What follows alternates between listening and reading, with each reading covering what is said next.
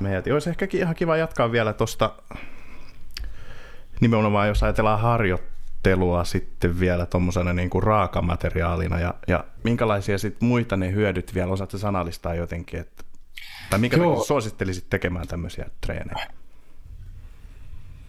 No ne, totta kai ne niin kun, tavallaan nämä on ollut mulle niiden mun omien ongelmien ratkaisu niin äärimmäisen tärkeitä. Et esimerkiksi tuommoinen kanssa, mikä tuli siinä, kun mä rupesin tekemään niitä puhtaita mekaanisia harjoituksia, niin jos sä teet puoli tuntia, niin sun on pakko ainakin hengittää jonkun verran siinä puolen tunnin. Ja mullahan oli, mä olin siinä pisteessä, että mä hengitin ainoastaan niin kuin fraasien välissä. Että se oli semmoista niin kuin ihan semmoista pinnallista, aivan surkeita se hengittäminen ja, ja, tota, ja se oli tavallaan niin, kuin niin vuosikausien semmoinen niin kuin kertymä. Hmm. Ja nyt kun mä huomaan oppilassa jää sitä samaa, että ei se on myöskään, se on aika yleinen, yleinen ilmiö, että tota, ja taas samaan aikaan taas ne glasarit, ne, ne treenaa sen hengittämisenkin. Hmm. ne, ne on vähän fiksuja tyyppejä. Et ne on monesti ollut näissä asioissa kyllä vähän niin kuin... Joo, mutta se on just niin kuin silloin yhtäkkiä se 300-400 vuotta sitä historiaa pohjilla, niin meillä on sähkökitarassa, mitä meillä on, 50, 60, 70 vuotta. Joo. Niin se on, se on aika hemmetin vähän. Niin on. Niin tota, hengittäminen, esimerkiksi kun tekee jotain sitä mekaanista hommaa, niin mikä on käytännössä ikään kuin niin helppoa, että sä huomaat, että hei, sä pystyt tekemään tätä asiaa nyt silleen, niin kuin, että itse asiassa sun, sun effortti on niinku oikeastaan älyttömän pieni. Hmm. Silloin sä tavallaan niinku rupeat soittamaan sitä soitinta oikeastaan semmoisesta olotilassa, mikä sulla on tavallaan tälle ilman sitä soitinta. Tässä vaan ollaan, möllötetään ja kaikki toimii. Hengitys kulkee ja on mennyt siihen, että silloin kun otetaan se soitin kouraan, niin nyt, nyt alkaa niinku tapahtua ja sitten on niinku vähän semmoinen niinku fight flight moodi helposti päällä. Ja, niin tota, esimerkiksi tollaiseen se auttoi tai auttaa edelleen niin ihan mielettömän hienosti, että se hengittäminen normalisoituu ja se purkaa tavallaan ne psykologiset aspektit. Sieltä nimenomaan häipyy se, että soittaminen on nyt joku semmoinen erikoisolotila. Hmm. se onkin ihan tämmöistä ihan normaali, normaali olotila, kun otetaan kittaa soittamaan. Kyllä mä sen olen tajunnut jo vuosia sitten, että kun on tuolla vaikka jossain niin vaikka Notskilla kavereiden kanssa ja sitten ruvetaan jammailemaan ja se on täysin jotenkin sellaista niin kuin, soittaminen vapaata semmoisesta mistään niin kuin esiintymisestä, yrittämisestä, kaikista tällaisesta, niin silloinhan se homma toimii hienosti. Ehkä pari kaljaakin saattaa auttaa sitä asiaa. Kyllä. Ja mä luulen, että aika moni on varmaan sitten, vaikka Jatsinkin puolella, niin päätynyt päihteiden käyttöön. Mm jotta he pääsis vapaaksi näistä kenties jostakin omista, omista rajoituksistaan. Ja, mutta tota, en ole sitä reittiä valinnut, valinnut itse. Niin tota, mä oon huomannut, että noissa on tosi nastaa tavallaan just se, että se, se suhde siihen soittamiseen on niin muuttunut. Se, se ei ole pelkästään sitä tekniikkaa, vaan se on ihan jotain semmoista tosi perustavanlaatuisia asioita. Ja sitten taimi, se on kehittynyt aivan älyttömästi, koska se metronomi naksahtaa nyt niin harvoin. Niin mä saatan silti soittaa vaikka 32 osia tai 16 osa trioleita. Jos ne menee vähänkään pieleen, niin se metronomi ilmoittaa, että hei, hei mennyt kohille. Ja sitten mun, sor, mun sormien, tällä vasuulien sormien välissä oli ihan mielettömän paljon semmosia, niin kuin, että joku sormiyhdistelmä oli ihan ok ja sitten joku oli aivan onneton silleen niin kuin taimillisesti. Joo. Ja sitten myöskin se näiden sormien välinen independence, niin jotkut oli ihan ok, mutta jotkut oli silleen, niin kuin mä niin rupesi hävettää, että ei hittoa tässä niin kuin mukaan ollaan oltu ammattilaisia ja nyt tämä mun kolmossormi ei nouse minnekään täältä. niin silleen niin kuin, sitten kun ikään kuin, okei okay, se oli vaan semmoinen ohimenevä tavallaan se, että ei saakeli, että niin kuin, tämmöisiä puutteita. Sitten kun tavallaan niin kuin, tuli se ajatus, ei hitto, että onpa siistiä, mä voin treenata jotain näin yksinkertaista ja keskittyä tekemään se tosi hyvin. Hmm. Niin tota, se oli aika mahtavaa. Tuosta ehkä sanoisin vielä, tämä voi olla vähän omakohtainen, mutta mut on, onhan se kuitenkin samalla semmoinen niin kuin matka itseensä silloin, kun tekee tämmöisiä perustavanlaatuisia ja tosi niin kuin yksinkertaisia asioita, koska silloin kaikki niin kuin on ehkä hyvä sulkea jotenkin pois, mitä tapahtuu missään muussa kuin siinä hetkessä, mitä sä niin kuin koetat luoda. Ja laittaa siihen niin kuin sen jotenkin tavallaan parhaimman mahdollisen ja vähimmän niin kuin effortin sen asian tuottamiseksi. Juuri näin. Mä oon ottanut suunnattomasti sitä, että mä saataisiin ottaa vaikka neljäs asia tempoa 50 ja mä yritän saada se silleen, että se metronomi suorastaan hävii sinne. Joo. Mun mielestä tulee jotenkin tosi, tosi siisti fiilis. Ja sitten joku ulkopuolelta voi katsoa, että tämä on aivan niin kuin, mitä järkeä tuossa niin on. Ja sitten niin joku voi katsoa, että miksi sä harjoittelet tuommoista, kun sä osaat soittaa. Niin. Mutta mä oon löytänyt sen tavallaan se juu, että toi on itse se niinku, musta tuntuu, että se on vähän niinku, mä oon niinku koodannut mun soittoon niinku nollia ja ykkösiä vähän niinku uusiksi. Joo. Niitä palasia. Ja sitten on niin mahtavaa, kun sit soittaa sit jotain oikeita musaa. Niin tajuu, että ei hemmetti, että nyt ne palaset on siellä ja nyt ne kannattelee tätä. Ja mm. Nyt mulla ei ole enää soittaa se semmoinen fiilis, että tässä olisi niinku hätä tai semmoinen niin. Mä myöskin tunnet fyysisesti sen tavalla, että se tekniikka kannattelee nyt ihan eri tavalla sitä, sitä soittoa kuin koskaan aikaisemmin.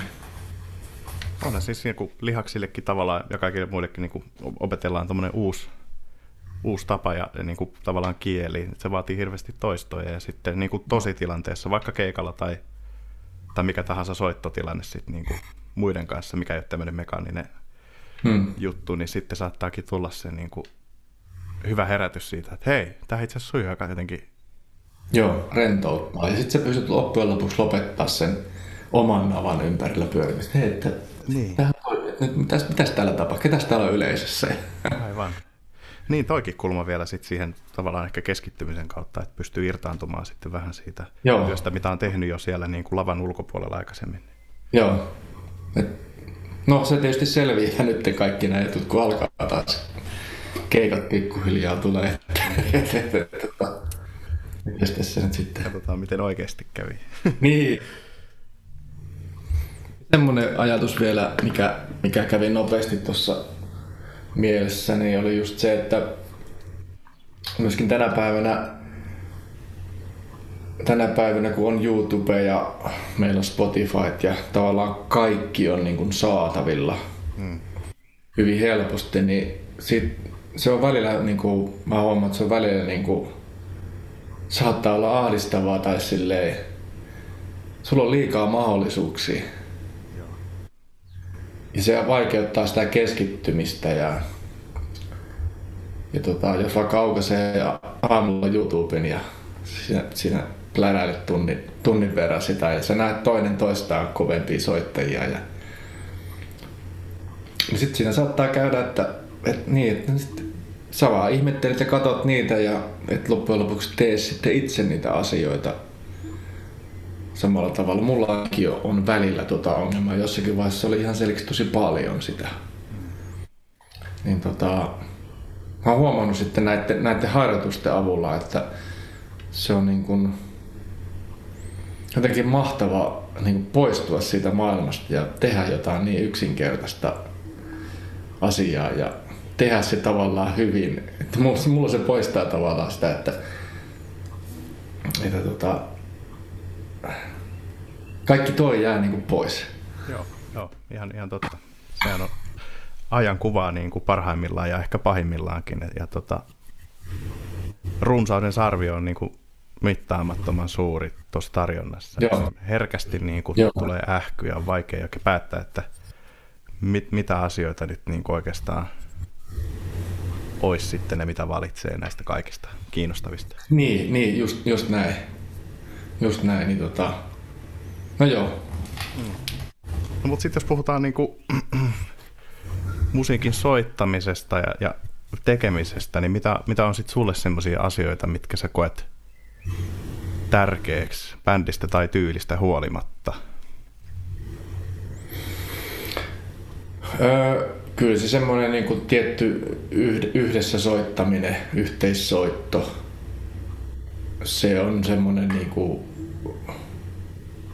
se on ihan äly, älyttömän tärkeä, että, että tota, ja on nimenomaan ehkä just se, että kun on päässyt soittamaan niin mahtavissa bändissä ja päässyt kokemaan tavallaan silloin, kun se yhteissoitto niin kuin toimii ja se loksahtaa ja tuntuu, että kaikki on mahdollista.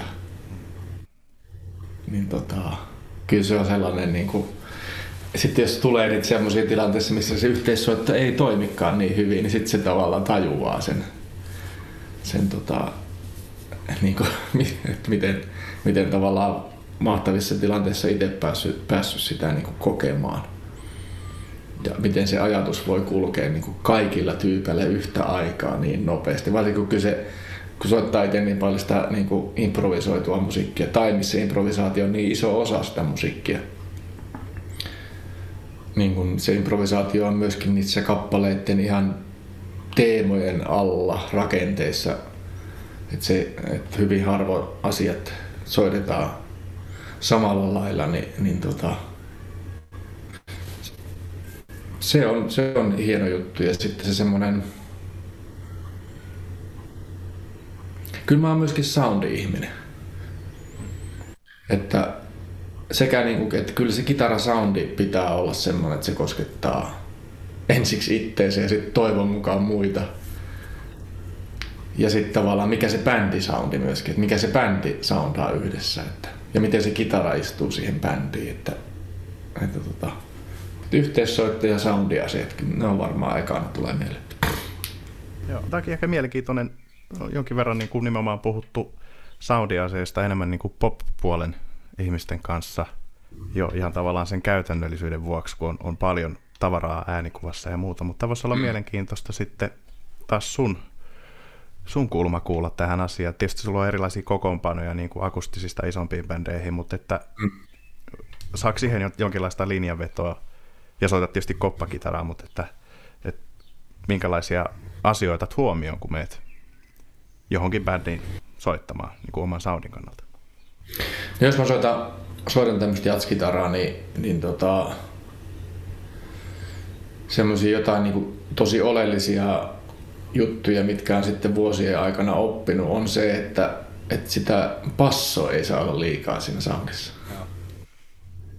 Ja sitten midley pitää olla riittävästi.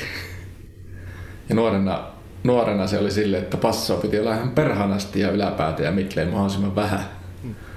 Koska jos se midley, midley oli paljon, niin sitten siellä kuului virheet.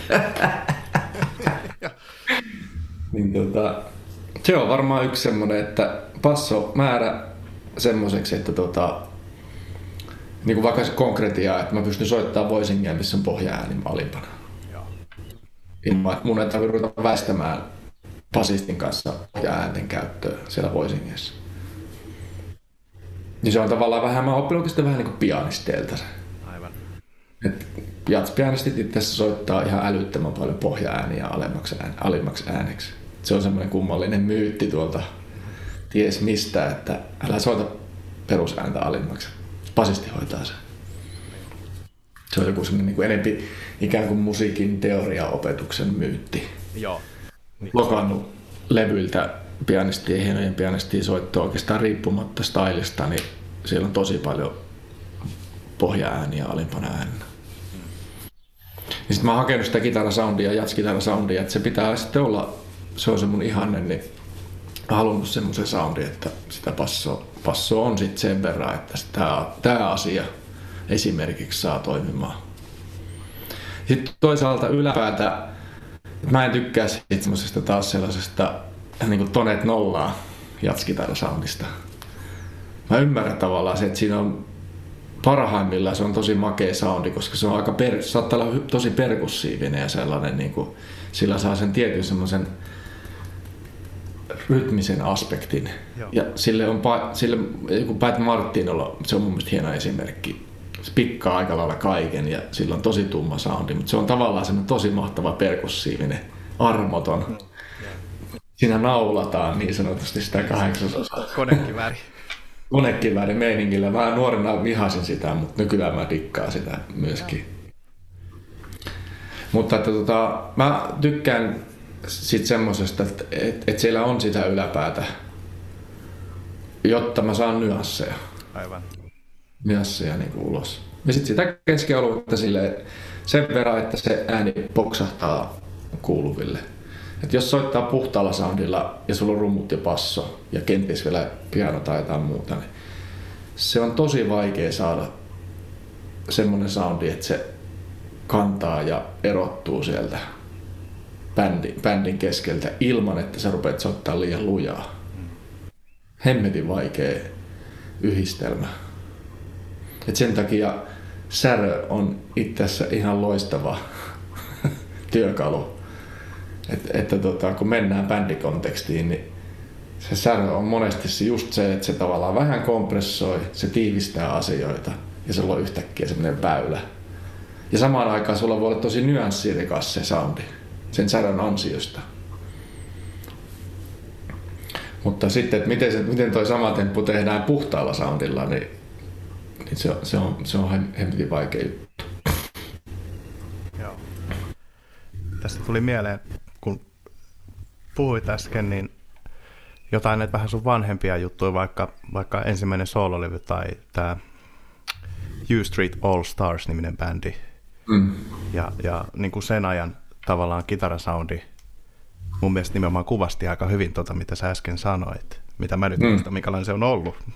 on ihan mielikuvaani perustaen, mutta tota, mm. e- eli jatkokysymykseen, mihin sä ehkä vähän vastasitkin jo, mutta että onko se syntynyt tämmöisestä käytännön tarpeesta vähän tämmöinen niin kuin säröinen, säröinen tota jatskitarasoundi just siitä, että sä saat sen istumaan sinne bändin joukkoon ja tuomaan myös esiin sieltä. Joo, kyllä siinä mun mielestä on ollut ihan käytännön, käytännön syyt. Ei pelkästään niin kuin ikään kuin se, että okei mä haluan kuulostaa, tässä se mun soundi. Joo. Vaan että, että miten se saa sen bändin kokonaisuuden toimimaan ja miten mä saan sen oman soundin siihen. siihen tota, sille, että se bändi kuulostaa hyvältä. Niin. Kyllä se on ollut, se on ollut erittäin iso osa sitä. Totta kai siinä on ollut paljon sitä, että, että kun mun juuret on kuitenkin säröisessä kitarasoundissa. Hmm. Esa Pulliainen ja Mark Knopfler on ehkä ne mun esikuvista, jolloin se puhdas soundi on melkein niin kuin se. Mutta okei, Knopflerillakin sitten myöhemmin, myöhemmin niin erittäin vahvasti särö, särö tuli kehiin. Mutta se alkuaikojen soundi oli hyvin puhdas. Niin tota, totta kai siis myöskin se ero on sillä tavalla. Mä muistan, kun mä rupesin kuuntelemaan niin ekoja jatskitarlevyjä, niin mä en niin kuin, niin kuin tajunnut vaan siitä musasta mitään, mutta sitten mä kuulin Schofieldia, jolla oli särö. Sitten mä tajusin. Että tavallaan se särö oli niin kuin se, se silta siihen, niin kuin siihen itse musiikkiin. Kyllä. Koska särö soundi oli tuttu. Mä, se miellytti mun korvaan. Niin se oli tavallaan, että mä rupesin sen takia kuuntelemaan Schofieldia, koska se oli aina tyyppi, joka ketä mä silloin tiesin, että he toisottaa särösoundilla jotain kummallisia ääniä. Ja sitten joku toinen tyyppi soitti niitä ihan samoja ääniä puhtaalla soundilla ja mä en tajunnut mitään. Joo. Täysin sama kokemus. joo, joo. Siinä on varmaan just se portti tavallaan tuommoisen niin rock-estetiikka henkisen kitarasoundin ja sitten tämmöisen ihan perinteisen pönttö flatwound kielillä, niin siinä on aika pitkä matka vielä nimenomaan soundillisesti, tietysti esteettisesti muutenkin, mutta se on se on vaikea Kyllä. jotenkin lähestyä sitä kautta. Se on niin Kyllä. Mutta sitten kun löytyi, mä, rupesin, mä tykkäsin joistakin Bessin levyistä, missä oli jotenkin vain poikkeuksellisen hieno kitarasoundi. Niin sitten sit mä rupesin pääsee ikään kuin sen perinteisen jatskitarasoundin myöskin ikään kuin, että rupesin niin kuin, että okei, että on tässä kyllä jotain tosi makeeta.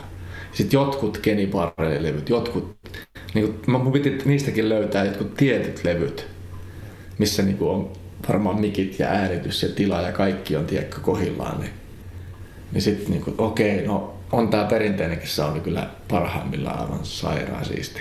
Hmm. Tuossa on ehkä se, että no, noi kaikki nimet on myös vähän niin kuin taas jo varhaisempia kuin vaikka John Scofield, että se yleinen soundikin, miltä bändi ja äänitys kuulostaa, on hyvin eri, Joo. vaikka 90-luvulta, niin kuin Blue Notein 60-luvun johonkin juttuja. Kyllä. Että itsekin muistan, kun olen kuunnellut vaikka Charlie Parkerin jotain niitä varhaisia, puhumattakaan jostain live-äänityksistä, niin, mm. niin siinä oli niin kuin ihan silleen, että mitä. että eihän, eihän tästä niin kuin saa mitään tolkkua niin kuin mitään, Joo. ei musiikista eikä soundista, niin kuin tosi vaikea lähestyä. Kyllä, se on just näin. miten sitten hei, efektien käyttäminen? Se tietysti vähän liittyy tähän, mutta jos mennään niin kuin särön ulkopuolelle, koska sä kuitenkin mm. soitat tavallaan perinteistä jatskistaraa, mutta et sulla on sitten mm. Tosi ilmaisuvoimainen paletti niin kuin myös efektin osalta. Niin missä mm. vaiheessa se on tullut vai onko se aina kulkenut siinä vähän niin kuin rinnalla kanssa? Se ei ole kulkenut. Mä olin itse asiassa vähän semmoinen, en mä ehkä ollut puristi, mutta se toimi mulle tosi pitkään. Et mulla oli vaan vahvisti ja piuhaa. Joo. Ja se meni varmaan jonnekin tonne 2010, varmaan jonnekin sinne asti. Okay. Et esimerkiksi Uustreetin, Uustreetin särösoundi on tehty vaan keinokuormalla. Sitten vahvisti, Fender-tyyppinen vahvisti kutoselle tai seiskalle ja keinokuormalla sitten volume vähän paremmin haltuun. Ja tota, sitten niissä vahvistimissa oli tremolo ja kaiku. Et ne, on ollut, ne on ollut aina mukaan. Ilman kaikua mä ei, ei sit tule mitään. Ja tremolo oli tavallaan sitten semmoinen niinku, no se oli siinä vahvistimissa mukaan. Ne käytetään sitä. Sitten mä huomasin, että se on tosi kiva. Varsinkin tuommoisessa niin kun, se on vaikka, jos on vaikka pianobändissä, sitten laittaa kitaraan tremolo, niin sä teet heti pesäero siihen pianoon. Niin. Se ei mene sillä tavalla päällekkäin. Ja, ja sitten toisaalta taas, jos on ainut komppaaja, niin se tremolo, tremolo tuo hyvän niin kuin soundin vaihtoehon ja, ja tota, musta tuntuu, että se myöskin se niin kuin, ei vie liikaa, se niin kuin vie vähemmän tilaa kuin ihan vaan perussoundi. Koska se, välillä se ei kuulu, mitä taas kuuluu, niin se hengit, niin hengittää se. Mutta tota, tähän mä sitten Mä rupesin sitten vähän niin kuin niitä jossain vaiheessa kaipaamaan niitä efektijuttuja. Mä luulen, että Saaren Jarmolla oli aika iso rooli, koska se tuli tuohon avarabändiin avarabändiin soittamaan. Ja Jarmo nyt on tietysti legendaar, legendaarinen efektimies. Siis niin kuin mun mielestä niin kuin efektien kanssa. Todella upeasti käyttää niitä niin kuin musiikin tekemiseen. Se ei ole itseisarvo yhtään sillä. Niin tota, kyllä mä luulen, että Jarmolla on varmaan aika iso vaikutus siihen, että miksi mulla on itsellä nyt sitten efektejä. Ja, ja tota, ää, mitäs mä näistä sanoisin? Ehkä mulla se e, niin kuin yksi oli sellainen, että mä en saanut dileitä ikinä jotenkin omaan juttuun istumaan. Mä aina yritin. Ja... Mutta sitten mä keksin sen mun tavan, tavan laittaa se delay semmoiseen niin kuin, niin kuin paraller-efektilenkkiin ja sitten mulla on se volumepedaali ennen sitä dileitä siellä efektilenkissä. Et mä, siellä koko ajan menee se perussignaali, kun se on paraller lenkki. Ja sitten siellä lenkissä mulla on ensiksi volumepedaali, sitten delay. Ja sitten mä aina, jos mä soitan vaikka, soitan vaikka tota jonkun, soita soinnun ja sitten mä aukasen sen volumepedal. Ja tää, on, tää idea lähtee siis jostain varmaan niinku 80-luvulta, kun se mun eka, tai anteeksi toka kitaraopettaja, se Mika Jankko. Että olisi kyllä tosi siistiä, että saisi piano sustain pedalin kitaraa. Mm. Ja mä muistan, että se on jäänyt mulla niinku, no se kyllä siistiä. Ja tässä se mun kikka on sitten tavallaan se, että nyt ikään kuin sustain pedaali. Ja varsinkin vielä tota, ehkä tämän tyyppinen kitara, missä ei luonnostaan ihan niin paljon sustainia kuin Les Paulissa tai jossain. Niin, niin tosta tuli mulle semmoinen niinku, mikä ehkä avasi sitä efekti, efektien käyttöä silleen, niin kuin, että hei nyt mä löysin tämmöisen tavan, mikä en mä nyt miettinyt, oliko se nyt niin kauhean uniikki, mutta että se tuntuu lu- luontevalta. Joo. Eli voiko siinä olla sellainen ajatus tavallaan, että sä et ole ehkä kokenut itse, että olisi ollut tarpeellista välttämättä jotenkin musiikillisesti perustella sitä efektin käyttämistä, että sä keksit selkeästi semmoisen tavan, mikä sopii ja palvelee sun soittoa niin kuin taas eteenpäin. Just, joo, kyllä. Joo. En mä, en mä kaivannut musiikillisesti. Mä olin ihan, että mä sain tavallaan ulos sen, mitä halusinkin sillä kitaralla ja vahvistimella. Ja, ja tavallaan jousikaiku ja tremolo. Mm. Ja ehkä se, kyllä mä muistan, että mulla oli jonkun aikaa vähän sellainen, niin kuin, kun siinä oli kollegoja, oli Marsi ja Kämäräinen ja niin kuin, niin kuin mielettömän hienosti käyttävät efektejä. Sitten mä olin vähän silleen, että no hitto, en mä lähde noiden kanssa kilpailemaan, että mä niin kuin jo, juna meni jo. Niin tota, mulla oli hetken semmoinen ehkä tavallaan niin kuin, semmoinen niin kuin älyllinen tietoinen, niin kuin, okei mä pitäydyn tässä mun jutussa, mutta sitten sit kun tää löytyi, niin sitten se tavallaan jotenkin niin kuin aukas. Ei hitto, että tämähän on tosi nasta ja, ja semmoinen niin kuin vähän omaperäinen kenties. Ja, ja tota, sitten, no säröpedaaleja nyt varmaan sitten oli, jos mä, en käy, mä käytin sitä keinokuormahommaa jonkun aikaa, mutta sitten ehkä sitten jossain vaiheessa totesin, että ehkä se nyt ei saudannut sitten tai että musta tuntuu, että mä sain sillä säröpedaalilla ja puhtaalla vahvistimella ihan yhtä hyvän särö. Säröpedaalit tuli varmaan sitten jossain vaiheessa kuvaan ja ja sitten jos oli vahvistimia, missä ei ollut kaikua tai tremoloa, no, niin sitten ne tietysti pitää saada pedaalilaudasta. Ja sitten rupesi pikkuhiljaa tavallaan ihan tuommoisista perustarpeista kasvamaan. Mutta sitten tässä niin kun ehkä tässä soolo, soolokeikkojen yhteydessä tuli looperipedaali tosi oleellisesti mukaan ja sitten mä rupesin niin mä tykkäsin tosi paljon tuosta Chavinulista ja sen kiipparisoundeista ja tota, niin kuin, että hitsi, että jos sais kitarasta jotain tommosia, niin kuin, kun ne oli mielettömiä ne 70-luvun synasoundit, niin kuin, tosi orgaanisia, tavallaan huonoja, mutta jotenkin ihan mielettömän siistejä. Ja sitten sit rupesi yhtäkkiä niin kuin, tavallaan se, se puoli niin kuin kiinnostaa. Sitten mä rupesin lisäämään sinne mun efektilenkkiin näitä. Tota, mulla on täällä nyt tämmönen Digitekin Ricotsetti, mikä on tää tämmönen niin pikku vämmi, josta tota, sitten mä pystyn vaikka Ootapa hetki, nyt oli väärässä asennossa namiskat. Mä pystyn sitten vaikka ne delay-äänet delay nostamaan kvintillä ylös.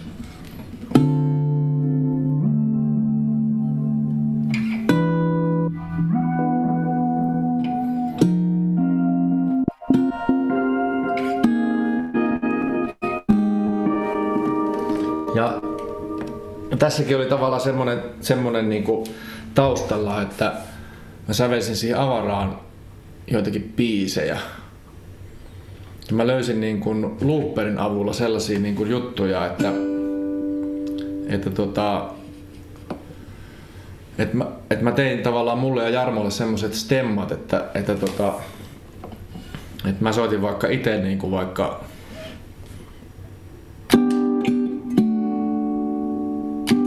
G-duuri ja D-duuri.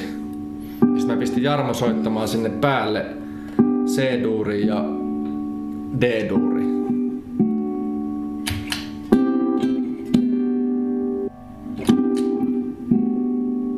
Eli se tulee niinku tommonen klusteri. Mutta me huomattiin siinä avarassa, kun se tehtiin kahdella eri kitaralla. Mulla oli teräskielinen aakkari ja sitten Jarmo oli puoliakustinen sähkö. Että me tavallaan, että meidän, mun, mun stemma oli tosi yksinkertainen, ei dissonanssia. Jarmo stemma oli omassa itsessään tosi yksinkertainen, ei dissonanssi. Mutta yhdessä se tuli ihan mieletön blendi. Sitten mä tavallaan, että mä haluan tähän mun soolokitarasettiin tuon sama soundi. Aivan. Että, että mulla olisi toi tommonen niinku, tavallaan mä saisin tommosia klustereita tehtyä, mitä mä en taas pystyisi pystyisi ihan puhtaasti soittamalla tekemään, niin sitten näitä rupesi yhtäkkiä löytyä tämän Rigotsetin avulla. Ja sitten mä tajusin, että ei hitto, että mä pystyn noin delay-äänet siirtämään tolleen niinku, tosiaan tolleen niinku,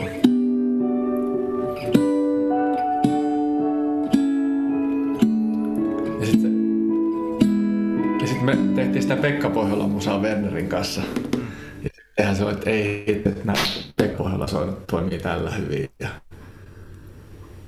ja niin kuin tavallaan, että se oli myöskin sitten, kun mulle teki tosi suuri vaikutuksia se Pekan musiikki, niin tota, sitten tämä yhtäkkiä tarjoaa mulle tähän soolo, soolosoittoon tavallaan tämmöisiä soundia, mitä mä en pystyisi toteuttaa ilman toista kitaristia tai ilman, ilman näitä apuvälineitä.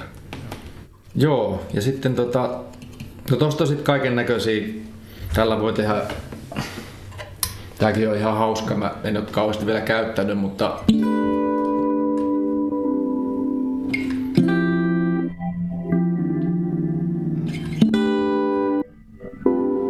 niin kuin tavallaan pitchbendi. Joo. Ja tota Savinulilla kuulee tosi paljon. Joo. Mä pystyn nyt jointua Mennään alaspäin. alaspäin tai ylöspäin ihan minne vaan. Mulla on vaikea Hauska pysyä penkissä, kun on niin hienon kuulosta.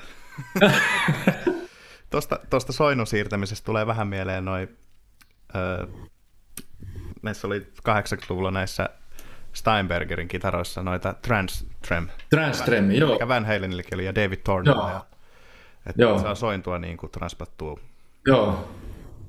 Kyllä, joo. Ja tästä, mä oon saanut tämän niinku nimenomaan tämäkin pedaali, niin mä kokeilin sitä tavallaan ihan vaan, tiedätkö, perus, että mä pistän ton pedaalin väliin ja kitaria vahvistin, mutta mä huomasin, että se syö sitä perussoundia aika paljon. Joo. Ja sitten tällaisessa kitarassa, jossa on hieno perussoundi, niin se tuntui tosi karulta tavallaan menettää se sitten ykkösiksi nolliksi Joo.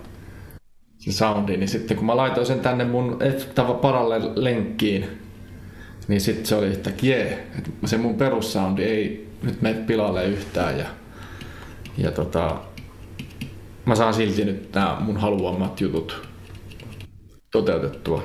Onko sä ollut aina me niinku mono- vai stereosoittajia? Mä periaatteessa aina on ollut mono. Kyllä mulla joskus studiossa poppisessiossa on ollut stereo, että on tyyli ollut vaikka Vox ja Fender. Joo. Mutta en mä kyllä keikolle jaksanut juuri koskaan viedä kahta vahvistinta, vaikka se itse asiassa on aika makea. Mä oon vähän nyt testailu viime aikoina nimenomaan tuossa Blackface Fender ja sitten tommonen vanha Vox AC15 tyyppinen kone, niin ne kyllä hienosti täydentää, täydentää. Että tota, saa nähdä, mutta että joo, kyllä mä monolla on niinku pärjännyt. Nyt ehkä näissä solokitariluissa mä oon ottanut jonkun, mä oon välillä vienyt pienen jumpin sinne niinku vaikka Deluxe Reverbin kaveriksi. Ja se jumpi itse asiassa, se kompressoi. Ei se, en mä vedä sitä niinku säröille, mutta se tuo tavallaan siihen, kun mä soitan korvienkin takia ja muutenkin tykkää soittaa tosi hiljaa, niin se jumpi tuo sitten vähän sitä kompressiota Joo. ja laulavuutta, sustainia. Niin tota, sillä tavalla mä oon käyttänyt stereo, mutta en ehkä tavallaan tässä niin kuin vaikka kaiku tai delay mielessä en ole, en ole päätynyt siihen stereomaan. Joskin mulla on salainen perverssi, mä dikkaan ihan hulluna näistä 80-luvun comebackista, mikä viime aikoina teilläkin oli semmoinen räkkijakso. niin Joo. oli aivan fiiliksissä, fiiliksissä ja tota, tavallaan onhan tässä munkin setupissa vähän samaa, että täällähän on nyt miksereitä ja kontrolloidaan niinku sitä asiaa ja blendataan soundeja, niin tässähän on loppujen lopuksi aika samoja palikoita. Ja sitten mulla on täällä tämmönen, tota, tää ei sulle näykään, mulla on täällä tää Chase Bliss Audio Mood, Okei. joka on tämmönen niinku, tosi mielenkiintoinen tämmönen, niinku, tää on todellakin niinku efektipedaali, joka on myöskin mulla täällä lenkissä. Ja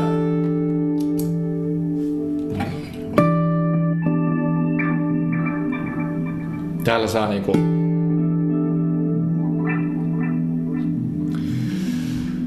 tehty ihan, ihan käsittämättömän makeita juttuja.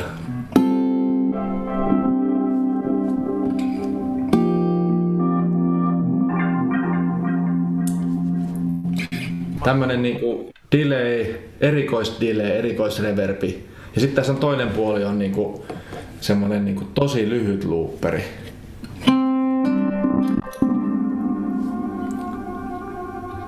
Se äänitti tommosen tosi lyhyen pienen slicein. Ja sitä mä pystyn sitten niinku hidastamaan, nopeuttaa ja se menee itse asiassa makeasti silleen niinku alkuperäinen oktaavi. Sitten se menee kvinti alas, anteeksi kvarti alas, sitten oktaavi. Eli se transponoi sen myöskin niin puhtaasti. Niin. Käsittämätöntä, mitä ne pystyykään tekemään. Ja sitten mä pystyn manipuloimaan sitä, sitä, sitä, tota, sitä lyhyttä loopia, mä pystyn pilkkomaan sitä tuossa. kun Se on mulla tälleen tavalla tässä niinku käden alla. Joo. Mä käytän tätä semmoiseen niinku maisemointiin Aivan. tässä niinku soolokitarahommassa. Toi on, toi on semmonen niinku ihan loputon niin kuin, mitä tuolla voi tehdä. Ja sit näitä voi niin kuin, ajaa taas sitten niin kuin keskenään ristiin näitä sinne, että okei mä voin ajaa sen loopin sinne delayhin, sitten mä voin sen delayn siirtää ties minne ja sitten mä voin taas uudestaan äänittää sen. Mm, pedalit alkaa soimaan. Joo, siis tää on niin, niin että itse kuvataan ja tällä voi niinku soittaa, Joo. soittaa tota, ihan yksi, soittaa yhden äänen ja sen jälkeen sä pääset tekemään niinku ihan käsittämätöntä maisemaa. Sitten mä pystyn vaikka äänittää sen tänne mun dittoon, mikä mulla on täällä viimeisenä. Aivan. Niin tota, sitten kun ne soinut ja asteikot on soitettu, niin... niin.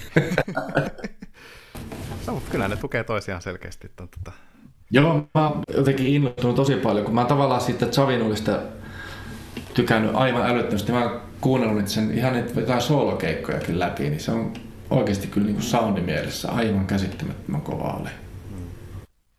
Jotkut Reportin ne biisit ja sitten kun se tulee niin kosketejuttuja, niin se on vaan niin kuin, se kanssa osuu mulle jonnekin aika syvälle.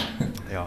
niin se on varmaan sellainen yksi, yksi sellainen niin kuin iso, iso esikuva ehkä näiden soundien, soundien tota, takaa, mitä mä näillä haen. Ja sitten mulla on tota, sit mulla on tää uusi kitara, niin sit mulla on täällä tota, tää passomikki, Eli mulla on täällä tämmönen tosi pieni mikki täällä kaulassa. Se ehkä just ja just sä näet, tossa sä näet, että se nauha ikään kuin menee poikki. Mm-hmm. Se on itse asiassa mikrofoni, joka poimii nämä kaksi alinta kieltä. Ja sitten täällä on oma ulostulo sille. Ei ole mitään sääteistä. Mulla menee tänne Possin Super Octaveri-pedaaliin. Ja nyt mulla on tehty pienestä jumpista, ei paljon passoja tuu, mutta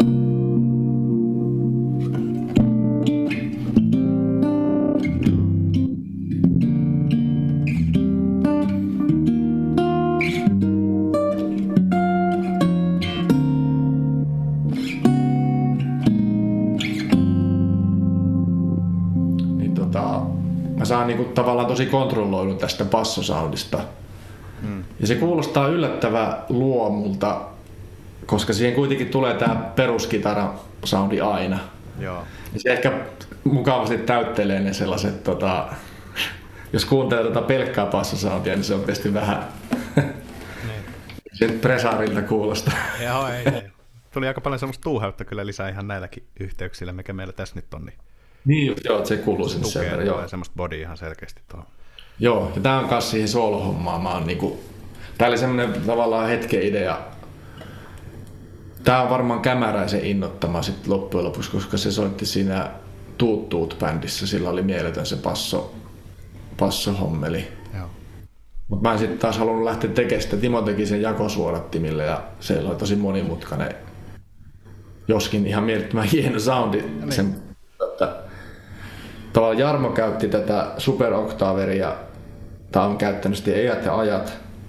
Ja sitten tämä oli oikeastaan vaan, että laitetaan tänne tämmöinen pikkumikki, niin se oli vaan tavallaan semmoinen niin pieni viilaus vielä, että nyt jos mä soitan DGlle jotain, niin sieltä ei kuulu mitään. Joo. Ja ei nyt... sillä, että se olisi ollut ongelma sen possin kanssa, mutta tota, niin. nyt se on niin kuin tavallaan vielä skarpimpi toi. Joo.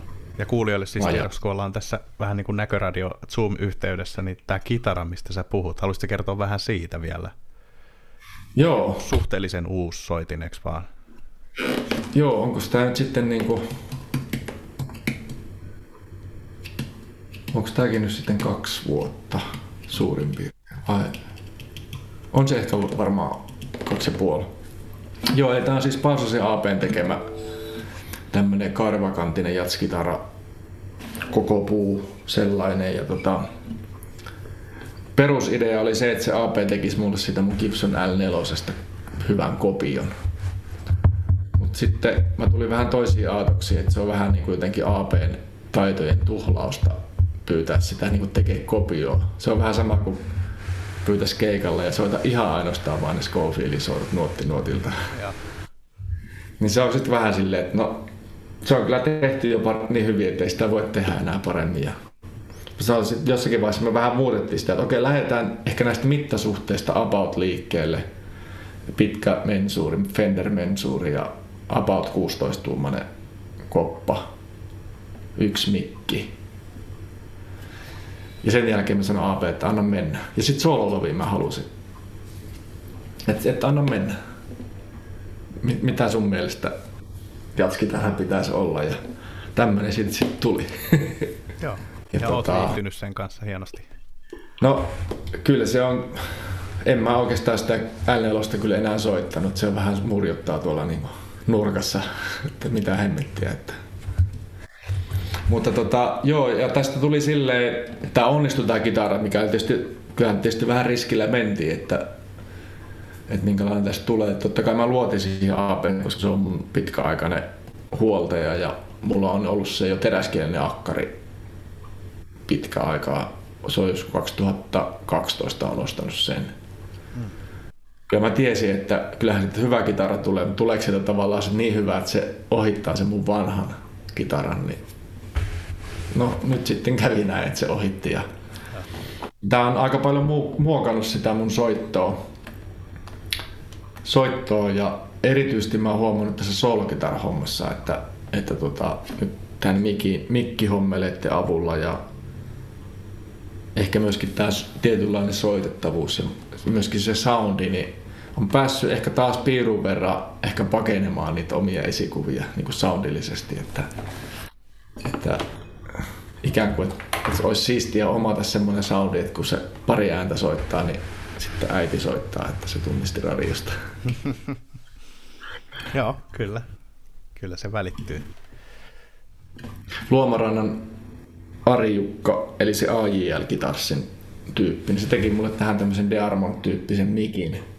Okei. Okay. Tämä mulla oli siinä vanhassa Gibsonissa oli just vanha Dearmond-mikki ja mä tykkäsin tosi paljon siitä, siitä mikistä. Se oli taas vähän eri kuulunen kuin tavallaan se Benson, Grant Green, Wes Gibson mikkimaailma, mistä mä tykkään ihan hulluna, mutta se on tavallaan niin vahva se leima niissä, että jos mä otan sen B90-kitaran, niin sitten rupeaa vaan soittaa Grant Green liikkeen.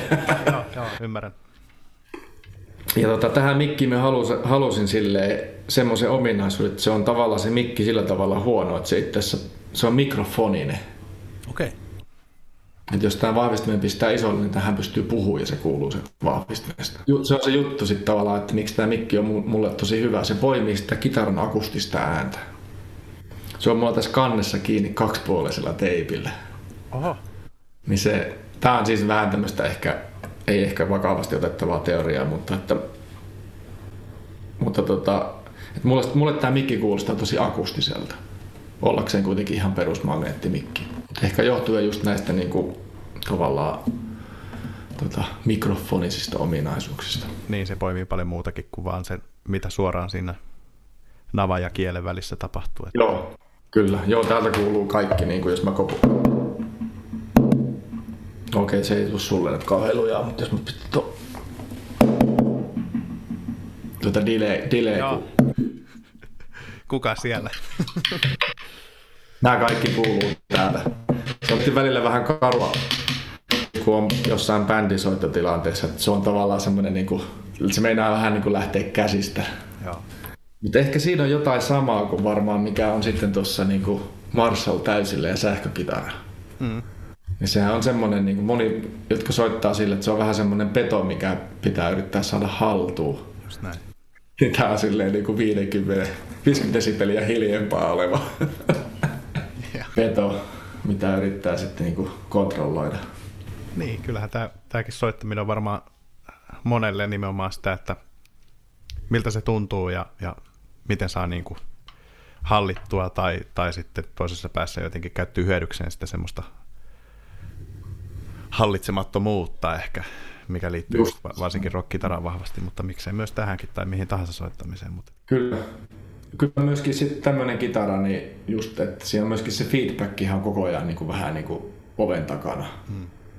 Se on mun mielestä kaikista mageimmillaan, kun ollaan siinä hollilla, että periaatteessa melkein lähtee kiertämään, mutta ei ihan. Niin. Niin silloin musta tuntuu, että silloin, silloin ollaan semmoisella alueella, mikä on jotenkin tosi, tosi niin kuin ilmaisuvoimainen. Joo, se voi kääntää hyödykseen tai sitten... Hyödyksi, joo. Tai, tai jotenkin miten vaan. Kyllä. Hei, mitäs mulla tuli tähän tota, mieleen tämmöinen, voitaisiko kokeilla tämmöistä juttua, että mä sanon jonkun kitaristin nimen ja sitten vastaat lyhyesti tai pitkästi jotain, minkälaisia mielikuvia sulla tulee. Joo. Nämä voi olla nyt ihan mitä vaan, mutta koitan vähän ehkä jotenkin käyttää jonkinnäköistä, niin kuin, että olisi ehkä ah. tuttuja. tota, ensimmäinen olisi tämmöinen kuin Bill Frisell. Nero. Jos Valmis. mennään tälle yhdessä. Voit sanoa muutenkin, mutta... Ihan mielettömän tärkeä esikuva. Aivan, aivan uskomattoman, uskomattoman hieno. Mun mielestä se on luonut semmoisen niin Bill Frisell musiikin. Joo. Niin okei, okay, no, aika moni puhuu Amerikaanasta, mutta aika monesti mä saatan puhua Bill Frisellistä. Hmm. No sitten, otetaanko seuraava? Joo, joo. Mä en West... vastaan tälle. Joo, joo, joo, joo, tämä on oikein hyvä. Wes Montgomery.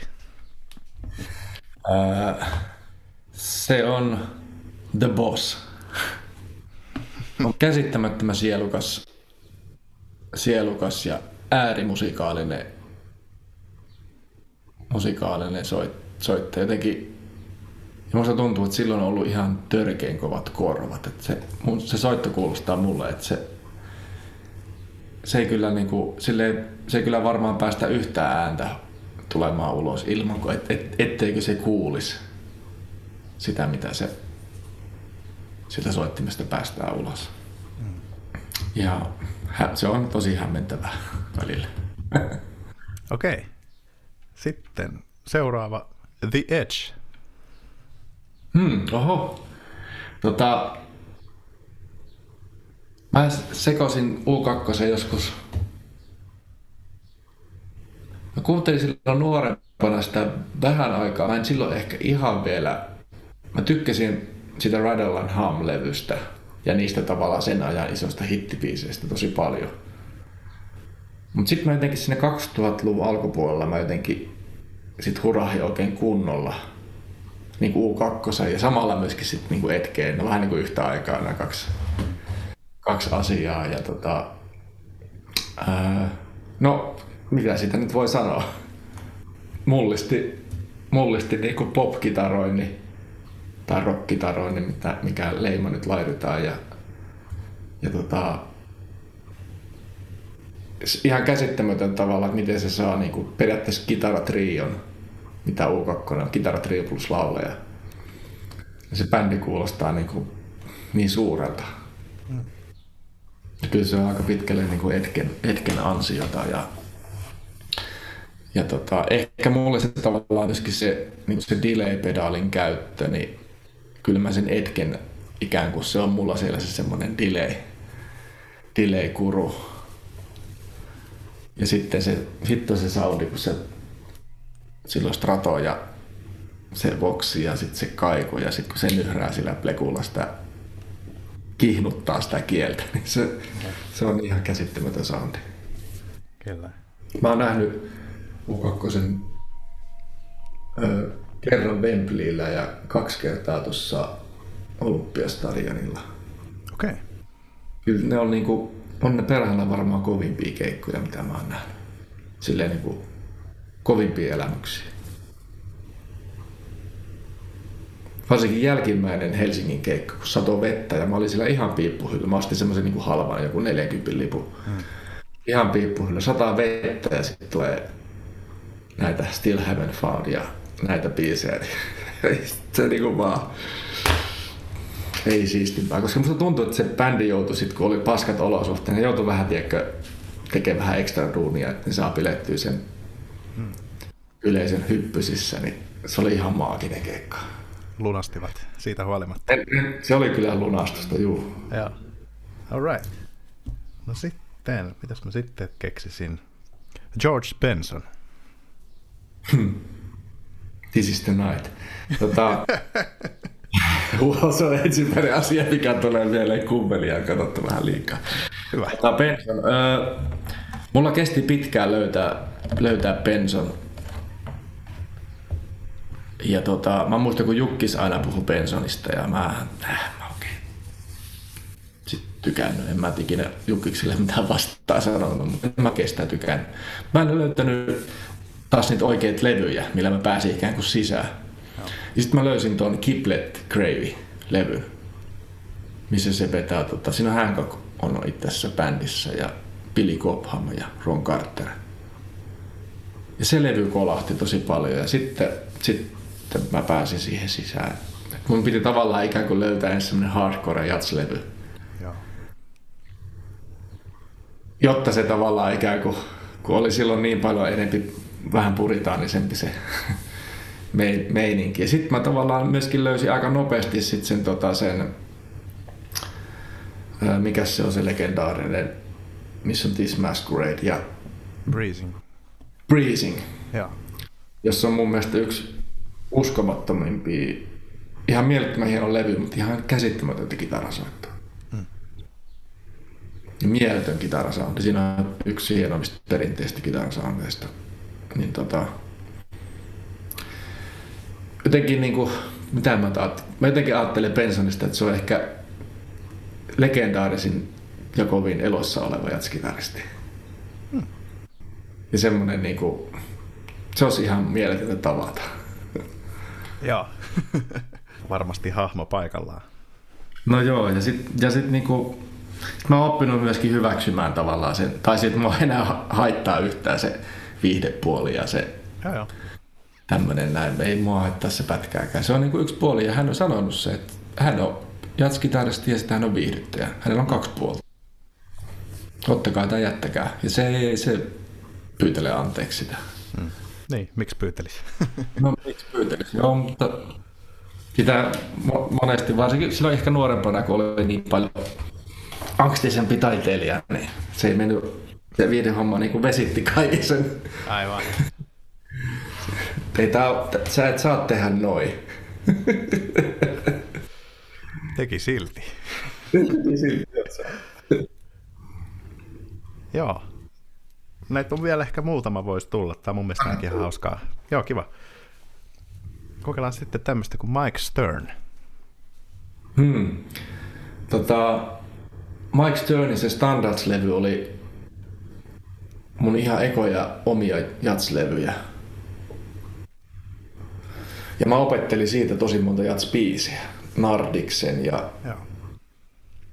ja tota, Straight No Chaser ja Peace.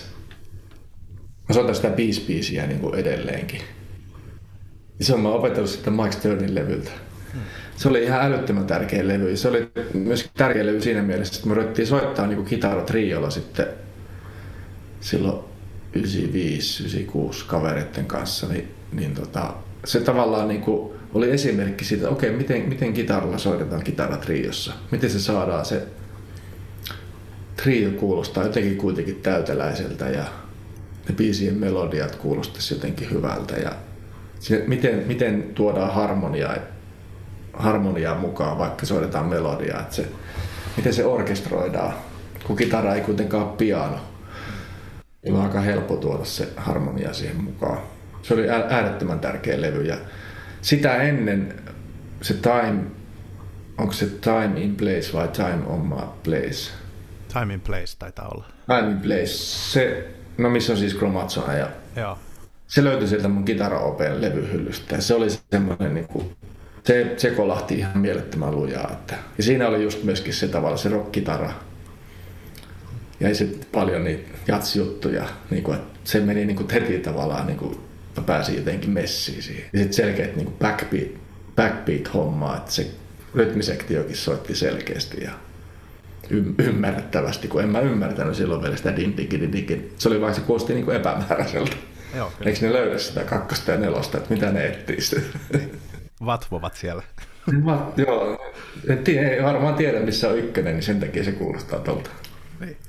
Kokeillaan tämmöistä, tämä on ihan villi. Andy Summers. Mulla on tota, niin Andin elämänkerta hänen omalla nimmarilla. Okei. Okay. Tota, joo, mä oon ihan todella kova Stingi poliise fani. Olin silloin Tukholmassa katsoa sen 2007 Reunion. Ja sitten Stingin mä oon nähnyt varmaan kymmenen kertaa livenä. Oikeastaan aina kun Suomessa, niin mä oon varmaan ollut katsoa. Siis tavallaan niin kuin hyvin paljon samaa kuin Etkessä. Mm. Et, et, et tavallaan, tavallaan samanlainen bändi, koostumus ja sama, samalla tavalla, miten Andy saa kitaratrion siinä pop-kontekstissa, miten se saa kuulostaa niin järjettömän hienolta ja monipuoliselta. Ja, ja sitten totta kai se, niin se hänen harmonia, kun hän toi siihen paljon. Sitten, Stingin biisit oli ymmärtääkseni tosi kolmisointubiisiä, kun se toi sinne treeneihin. Ja sitten tota Andy pisti sinne sitten vähän niin kuin 9 ja 11 ynnä muuta kehiin, niin tota, se bändi soundi on tosi paljon sitä Andys, Andin harmonia, harmonia hommaa. Ja tota, mä myöskin tykkäsin tosi paljon niistä kitarasoundista. Esimerkiksi mun niin kuin delay, mä käytän tämmöistä Dunlopin Echoplexia. Okei. Okay. Niin tota, käytännössä se mun delay soundi on, siellä pitää olla se pieni vouvaus.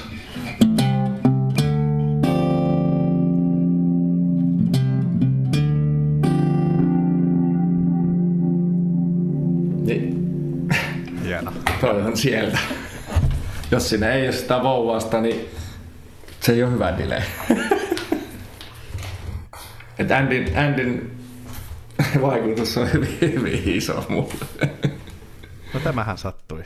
Joo, sulla on vähän tämmöisiä niin osukokoja kohille. Ehkä ihan pari vielä. Tämä, tämä on jotenkin niin, Joo. tämä on ainakin mulle tosi hauskaa. Joo. Jim Hall. Meteni ja Sko ja Frisel puhuu aina haastattelussa, että Jim Hall on heidän niin esi-isä. Hmm. Tai isä, ei se ihan niin, niin vanha ole. Mutta tota, mä en meinannut löytää sitä Jim Hallin hienoutta taas. Ja se taas se vaati ne oikeat levyt ja ne löytyi sitten ne Paul Desmond-levyt. Eli Paul Desmondilla oli kvartetti, missä oli Jim Hall kitarassa. Sitten kun mä löysin ne, ja sitten sit mä tajusin, okei, nyt mä tiedän, mistä ne puhuu. Ja Jim Hallin mun mielestä se ehkä hienoin aspekti on se, mun mielestä se on ehkä parhaimpia jatskitarakomppaajia tuommoisessa pienehtyessä, mitä mä tiedän. Mm.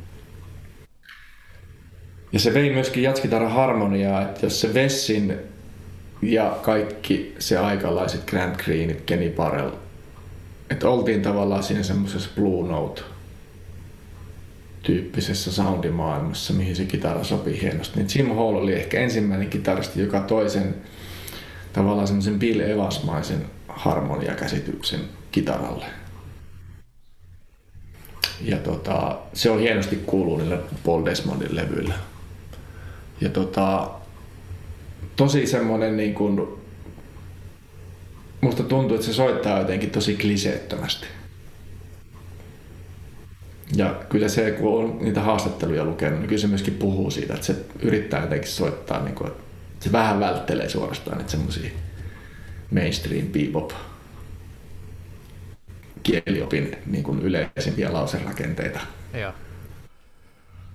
Mutta ehkä Jim Hallissa se komppaus on mulle se sellainen, niin kuin, että se on niin hienoa, että ei se edes tarvitse soittaa soola. Aivan. Hienosti sanottu. Sitten vielä John McLaughlin. Hmm. Taas sama juttu. Mä en verran sitäkään löytää. Niin mä en tykännyt yhtään niistä, niistä maavisnujutuksista aluksi. Ja mä, niinku, mä, mä, en voinut sietää, kun se pikkas kaikki äänet ja se artikulaatio. Niin mä tulin sieltä Parker-artikulaatiosta. Ja, ja tota, sitten mä löysin semmoisen levy, missä se soittaa Bill Evansin musaa. Klassinen kitarakvartetti ja sitten McLaughlin solistina. Ja sitten mä pääsin niin jotenkin vähän sisään siihen hänen soittoonsa. Ja sitten mä kuulin jotain, missä oli Jody Francisco ja Kevin Jones. Tuli telkkarista. Uh-huh. Joku, joku keikka taltiointi. Ja siinä oli jotain sellaista. Mä rupesin tavallaan sit vähän jo dikkailemaan sitä, että se pik, pik, pikkausfraseerauksesta. Ja, ja sitten lopullinen ehkä semmoinen jotenkin niitti oli sitten nämä itse mun mielestä nämä niinku vikat levyt, ehkä kolme vikaa levyä, missä on tää ollut tämä uusi bändi, missä on Gary Husband yhtäkkiä kiippareissa. Joo. niin tota, mun mielestä se on soittanut niillä levyillä aivan törkeä hienosti. Siinä on jopa vähän semmoista niin Coltrane-maista semmoista niin kuin, paa, paa, semmoista niin kuin paatosta. Hmm.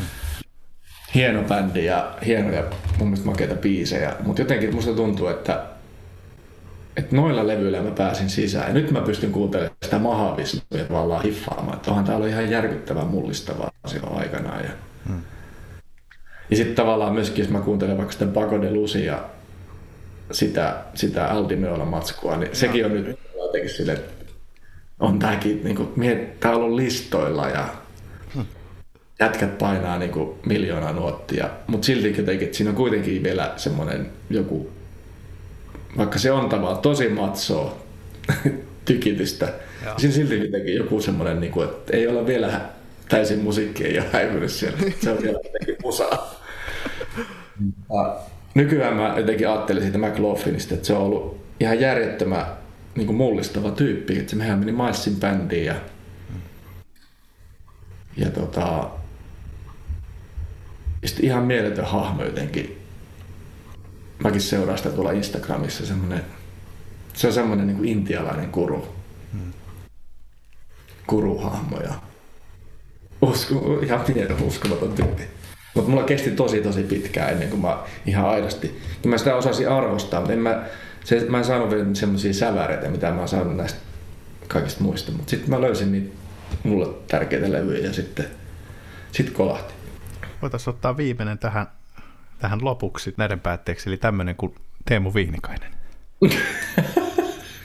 Mitä en mä voi sanoa mitään. No, yritetään jättää jonkunnäköistä jälkeä tänne hmm. pallolle. Aika monen flop, floppi oli. Oliko tämä niinku ihan... Aika, aika kovia, kovia tuli Ehkä tästä jatkokysymyksenä sitten nyt nyt kun tiedetään vielä varsinkin, että on ollut vähän kummallista ajat tässä tämän koko pandemia-shown aikana ja varmaan sen jälkeenkin vielä, mutta onko, onko sulla semmoisia jotain haaveita tai toiveita, mitä sä haluaisit päästä niin kuin musiikin saralla tai kitaristina vielä toteuttamaan? No mun semmoinen kuin todennäköisesti toteutuva haave on soolokitaran levy.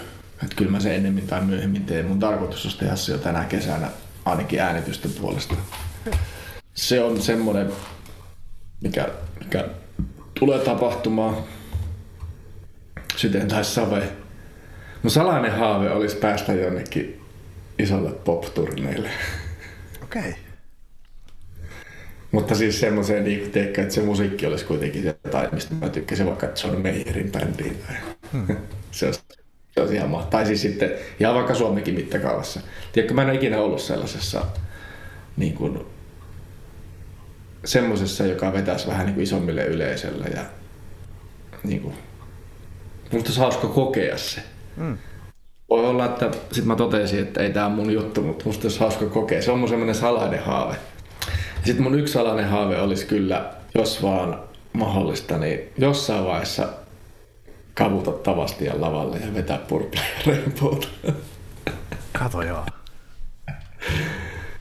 No ilman muuta. Sitä vaan miettinyt, että sitten kun täyttää 50, niin se voisi olla se hetki, mutta täytyisi varmaan tehdä se. Mutta niin, se, on, se on vähän silleen, että täytyy katsoa, että mikä se korvien kondis on, että Joo. ei sitä nyt voi mennä silleen kuin akustisesti vetää. Ei tietenkään, mutta, mutta voihan paikan varata jo ennakkoon.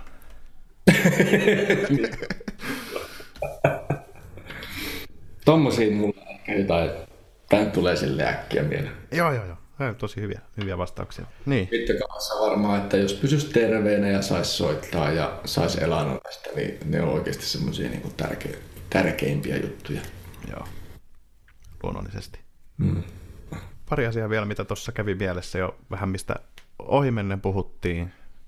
Tuossa kun oli tota laitekeskustelua, niin tuli tämä soolo keikkailu niin kuin äskenkin mut puheeksi, mm. mutta tota, siitä tuli vielä semmoisia pointteja, että – onko jäänyt selkeästi jotain niin kuin soloesiintymisestä, jotain konkreettisia asioita, mitä taas ei niin kuin välttämättä bändikeikoilla tai muissa ympyröissä ole tullut huomioitua, tai jotain semmoisia isoja niin kuin oppimiskäyriä? No isoin on varmaan se, että miten hemmetissä saat niin vaikka tunnin verran soitettua sille, että yleisö ei nukaa. Joo. Se on oikeasti aika pirun vaikeaa niin kuin, sitten, vaikka sitten näitä laitteitakin sinne niin kuin, ikään kuin monipuolistamassa sitä kuulokuvaa, niin kyllä se on ihan hemmetin vaikeaa. Et mä kyllä arvostan tosi paljon tavallaan vaikka semmoisia tyyppejä, jotka menee tonne mieskitara tai nainen ja kitara vaikka trupaa keikolle ja sitten vetelee siellä, hmm. siellä niin kuin yksinään hoitaa hommia. Ja se kuitenkin että pystyy kuitenkin kommunikoimaan sen yleisön kanssa siinä vielä silleen, että ole tavallaan niin kipsissä tai niin siinä omassa kuplassaan, että sä oot niinku yksin siellä yleisön edessä, housut nilkossa. Niin että sulla ei sitä bändiä myöskään turvana siinä. Sä et voi, sä et voi nyt katsoa bänd, niin niitä bändikavereita. Mä en ole vielä keksinyt, mitä mä nyt katson sit, kun mä oon yksin siellä lavalla, että etten mä katso niitä perään tätä kengän kärkiä. Se, on, se on iso juttu. Ja sitten se, se on opettanut myöskin tosi paljon semmoista, että niin kuin sitä biisien, että miten sä, minkälaisia kaaria sä teet biisi, miten sä kannattelet sen biisin alusta loppuun, miten sä rakennat sen soolosetin niin kuin sen biisin, niin kuin sen koko keikan kaaren. Sitten ja sit ehkä iso, iso, iso juttu on ehkä se, että, että miten pystyy soittamaan siinä soolotilanteessa silleen, että sä et lähde täyttämään liikaa sitä tilaa. Koska sit sä oot tavallaan vähän niinku, sä oot aika nopeasti niinku maalissa, jos sä vetäisit heti niinku, niinku, tiedätkö, kaikki luupit täysille ja niin se, se on opettanut sitä, niinku, että, että kun soittaa yhden äänen, niin malttaa kuunnella sen äänen. Että et uskaltaa, uskaltaa käyttää tilaa. Mä mielestäni osa, uskallan käyttää tilaa bändissä ihan ok, mutta tuossa soolasetissä mulla on paljon opettelemista, että Bill Frisell on mun mielestä siinä äärimmäisen hyvä. Se soittaa mun mielestä ihan käsittämättömän hyvin sitä sooloa. Äärimmäisen minimalistisesti, mutta ei koskaan jotenkin tylsästi. Vaikuttaako yleisön reaktiot tai kuinka paljon sä niin kuin otat tai saat sieltä jotain siihen esiintymiseen tai, tai niin kuin tulkintaan vaikka? Kyllä se vaikuttaa tosi paljon, että mulla on aina ollut ehkä silleen, että mun on helpompi soittaa yleisö edessä kuin ilman yleisöä. Okei. Okay. Musta tuntuu, että se yleisö jeesaa mua aina tosi paljon. Se niin kuin, jollakin tavalla ehkä mä lopetan sen niin kuin, lopetan sen sellaisen niin liian kelaamisen, kun se yleisö tulee eteen, niin se tavallaan häiritsee sitä mun kelaamista. Mm. Sitten mä en kelaa niin paljon, sitten mä rupean soittamaan. Ja mä ehkä uskallan paremmin soittaa yleisö edessä, vaikka, niin kuin vaikka näin naurettava asia, että mä soitan jonkun voisingin, minkä mä oon soittanut miljoona kertaa. Mä, vaikka himassa treenatessa mä voin olla silleen, että no taasko sä soitat tämän sama. Mm. Mutta sitten yleisö edessä se voi olla se, että jee, onpa muuten hyvä kuulunen koska yleisöhän ei ole kuullut sitä välttämättä. Mm. Se auttaa mua aika paljon se yleisö niin kuin ehkä tolla tavalla, jos mä sitä vähän niin kuin konkretisoida. Siitä on sillä yleisöllä on tosi iso ja mä oon huomannut solokeikolla, että kyllä se yleisö lähtökohtaisesti on aina sun puolella. Niin. Ja se on kuitenkin tullut kuuntelee, kuuntelee just sitä juttua ja harvemmin solokeikalla mä oon päätynyt silleen, että mä oon ikään kuin taustamusiikkina. En, että se on aina ikään kuin se on pedattu kyllä se tilanne silleen, että yleisö on tullut vartavasti katsomaan sitä juttua ja ne on, ne on sun puolella. Mm. Ja se semmoinen tietty intiimiys, intiimiys, mikä siihen tuohon solohommaan liittyy, niin se on, se on aika makeeta kyllä. Kunhan siihen vaan uskaltaa niin kuin, luottaa. Joo. Siihen kun pääsee sisään ja oppii luottamaan siihen, niin silloin silloin sen niin kuin mun mielestä sen, vaikkakin tuommoisen solokitarajutun, niin voi tehdä, tehdä sille, että se kantaa vaikka sen tunnin. Ja siinä ei tarvitse tavallaan lähteä tekemään mitään semmoisia ihan mielettömiä sirkustemppuja. Joo. Että tota, pystyy sen toteuttamaan niin kuin pieni eleisemmin. Joo. Kyllä. Vaikea laji varmasti, ainakin tällä ihan kuulijan puolellakin alkaa miettimään, että siinä on monta asiaa kyllä – Joo, kyllä se, niinku, huomioon. kyllä se niinku, jotenkin kun miettii tavallaan omaakin, niinku, minkälaisissa rooleissa on ollut, niin tuommoinen vaikka niinku perusjastai, missä on pian ja sitten on kitara, kitara, kitara vähän niin kuin ehkä puhalisoitun tyyppisessä roolissa useimmiten siinä. Se on mun mielestä tosi helppoa. Tämä urkutriokin on aika helppo, vaikka se tontti on vähän isompi, mutta jotenkin se urku, urkuja ja kitarasoundi on mielettömän luonteva yhdistelmä. Mm. Mä koen, että se on jotenkin mulle tosi luonteva ja helppo ympäristö. Sitten kitaratrio, sitten se vähän taas panokset kovenee. Siinä on, siinä on iso tontti ja paljon, paljon niin kuin se bändin soundi määrittyy sen kitaran kautta. Ja sitten tuo soolohomma on sitten, ehkä laulu, okei, okay, laulujen säistäminen sitten ehkä duotilanteessa. Se on, se on makeeta, mutta se on tosi vaikeaa ja haastavaa. Erityisesti sille, kun sä, okei, okay, sä oot säistynyt sen laulajan melodia, ehkä sen laulajan sooli, sitten tulee kitarasooli, niin se on vähän sille niin kuin matto alta. Sitten ehkä kuitenkin se viimeisenä kyllä se vaikein on toi soolokitara. Että tavallaan kun sen kanssa sitten on nyt vaan joutunut painimaan, niin tavallaan musta tuntuu, että se kyllä sitten samalla parantaa kaikkia noita muita. Aivan varmasti. Sieltä saa kaikesta tosi paljon niin kuin, sitten sitä uutta, ikään kuin vaikka, vaikka nyt tästä ei tulisikaan mitään sen isompaa, niin mä sanon tavallaan, mä en olisi löytänyt moniakaan asioita, jos mä en olisi ruvennut tekemään tätä soolokitaria.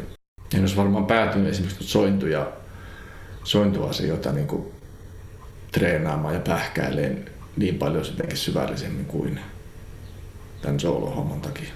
Hmm. Niin, siinä on vähän tietynlainen vastuu niin kuin tossakin mielessä, että miten saa just pidetty itse ja tietysti yleisölle mielenkiintoisena, niin sitten alkaa kaivella erilaisia vastauksia tai ratkaisuja. Kyllä. Tästä tulee mieleen jatkoaihe, voisi sanoa näin, eli siis säveltäminen. Säveltäminen, joo. Joo, eli tota, sävellätkö kitaralla ja sitten jatkokysymys, että silloin kun sävellät, niin funtsit sä jo silloin, että minkälaiselle kokoonpanolle sä teet biisiä vai onko se vaan niin kuin kitarateos lähtökohtaisesti? Öö, vähän riippuu tilanteesta. Esimerkiksi edelliset sävellyssetit on tehty mun sille triolle, missä oli myös Mikael ja Riifa Joonas. Ne, ne sävellykset oli tehty ihan tietoisesti just sille ryhmälle. Ja siinä oli tässä sävellys niin kuin tekniikkana mulla oli se, että mä, mä, mä improvisoin friitä tosi paljon. Ja mä improvisoin kaikenlaisia luuppeja. Mä käytin loop, looperi oli mun sävellystyökalu. Sitten mä rupesin, jos mä löysin jonkun, okay, se oli vähän semmoista, että okei, mä soitan joku passariffi ja sitten vaan kaakoone ja sitten looperi käynti. Sitten mä katsoin, että mitä sieltä tulee ja sitten jos sieltä tuli jotain vähänkään järkeä, niin sitten mä äänetin siihen jonkun sointuhomma. Ihan samalla meininki. Okei, katsotaan, soitetaan jotain sointia. YKK. Ja mä vedin, sain monen, monen biisin niin kuin sävellettyä ne oleelliset alkuideat tuommoisella niin ihan, tiedätkö, syvän päähän uimaan tyyppisellä metodilla, mutta looperin avulla. Joo. Ja tota, se toimi hyvin. Tai ainakin se, mä pääsin sitä kautta vähän ikään kuin omista sävellyslukoista eroon. Niin. Mä tavallaan niin kuin otin sen, okei, okay, että mä osaan improvisoida paremmin kuin säveltää. Niin okei, okay, no sitten sävelletään improvisoimalla. Aivan aivan. Ja sitten tavallaan ehkä kun alkuideat oli saatu, niin sen näkee ikään kuin sitten mentiin enemmän siihen niin säveltäjän työkalupakkiin ja mietittiin rakennetta ja sitten okei, okay, tehdään tuohon melodia tuossa kohtaa tuommoinen muutos. Ja sitten se oli tavallaan semmoista käsityöläisyyttä. Sovittamisesta mä oon tykännyt aina tosi paljon. Se on ollut mulle luonteva ja ehkä helppoa. Niin se musta tuntuu, että sitten se ikään kuin se säveltäminen muuttuu vähän sen tyyppiseksi touhuksi ja sitten se sujuu paljon paremmin. Joo. Mutta että kyllä se mun säveltäminen on hyvin kitara, kitaralla lähdetään liikkeelle ja soittamaan vaan. Ja, ja sitten mä teen jonkun verran sitä, että jos tulee joskus joku idea, että hei tässä nyt on hyvä idea, mulla on puhelin täynnä kyllä semmosia ihan mitättömiä pieniä palasia. Mitä ehkä pitää nyt tässä ruveta käymään läpi. Niitä on varmaan jostain niin kymmenen vuoden ajalta niitä palasia. Perkaamista sitten riittää. no joo, siinä se aika vaan kesän varmaan meneekin. no mutta sehän on ehkä ihan positiivinen ongelma kuitenkin. No en tiedä. Joo, mulle säveltäminen on ollut aina pirun vaikeeta ja mä en oo kokenut olevani siinä kauhean hyvä. Ja mun on pitänyt tietoisesti ihan älyllisesti laskea rimaa. Joo. Niin kuin sille, että okei, ei auta mitään, että puolen vuoden päästä pitää le- tehdä levy, niin ei sitä tule mitään, jos mä pidän sen rima niin korkealla, että mä en aloittamaan. Niin. Niin tota, sit, sitten vaan silleen, niin kuin, että okei, nyt, nyt rima alas. Saa tulla vaikka kuinka kauheita kuraa, niin saa kuitenkin, aika moni säveltäjä mun puhuu siitä, että pitää säveltää ne paskatkin sitä niin kuin matkan varrelta pois kuleksimasta, jotta ne hyvät pääsee sieltä sitten ponnahtaa esiin. Se kuulostaa ihan niin, loogiselta niin, kyllä. Siinä on jotain, jotain kyllä perää. Joo. No mutta tässä oli paljon konkreettista asiaa jo tohonkin, tohonkin liittyen, mikä helposti ehkä mielletään myös vähän semmoiseksi mystiseksi konseptiksi koko, koko sävellysasia. Että... Joo, ei, ei mulla ainakaan niinku, ei mulla oikein tunnu toimiva se, että, että mulla tulee joku inspiraatio. Joo. Kyllä se, kyllähän tietysti joskus tulee joo, mutta että harvemmin on aikaa odotella. Niin, varsinkin jos on jotain sovittu, että niin, niin. pitäisi olla levyä tekemässä Joo. vaikka. Deadline on luovuudelle, luovuudelle aika hyvä. Joo. Hyvä kapistus. Hienoa. Sitten vielä, hei, käytiin laiteasioita jo hienosti läpi, mutta sitten sulla on kuitenkin tätä vahvistin osaamista ja oot puljennut niiden kanssa paljon, niin mm. miten se kuvio on alkanut? Se on alkanut varmaan siitä, että tota, mä huolotin Kivö ja Pasilla silloin Helsingin alkuvuosina mun vahvistimia. Sitten, sitten ei mulla ollut rahaa maksaa niitä huolta. Ja, tai siis niinku, okei, mun mielestä Pasi oli varmaan vähän kallis, mutta sitten nyt kun on itse tehnyt, niin kyllä mä myöskin tajuaa, että kyllä se välillä ne jotkut isot huoltotyöt, niin siihen menee aikaa ja ne olisi maksaa. Mutta nuorena opiskelijana niin ei ollut rahaa. Sitten no perhana, että ei tämä voi mitään rakettitiedettä olla. Ja sitten mä rupesin sitä mun ekaa hyvää putkivahvaria sitten niin kuin, mä aukasin sen ja sitten totta kai ensin piti ottaa ne parit sätkyt silleen, että, että tota, ajaa, että ei tämä ehkä ihan niin helppoa olekaan. Ja, mutta sitten mä sain, öö, mä hommasin Gerald Weberin pari kirjaa ja pari videoa. Koske Harri toimistakseni jostain Nammin messuilta. Mm. 90-luvulla, kun ei vielä nettiäkään ollut oikein. Mitä on tota, keksitty? Niin, niin tota, sitten mä pääsin niillä alkuun. Niissä neuvottiin ensinnäkin, että miten sä et tapa ittees niiden kanssa. Ja... No hyvä lähtökohta. Joo. Ja sitten mä tavallaan niin rohkaisin, okei, jos mä en saa sätkyjä, niin kyllähän sitten mä ajattelin jotenkin sille, että okei, mä vaihdan ton osan tommoseen, niin kuunnellaan mitä tapahtuu. Ja sitten mä rupesin testailemaan ja luin niistä kirjoista. Ne oli tosi hyviä ne Geraldin kirjat. Niissä oli tosi hyviä vinkkejä ja siinä opetettiin perusasiat. Ja teoria oli silleen niin kuin, se oli semmoista maanläheistä. Niin kuin, että sillä oli sitä sähköfysiikkaa, sähköteoriaa, mutta ei sillä tavalla, että etten mä olisi päässyt siihen jyvälle ilman mitään koulutusta.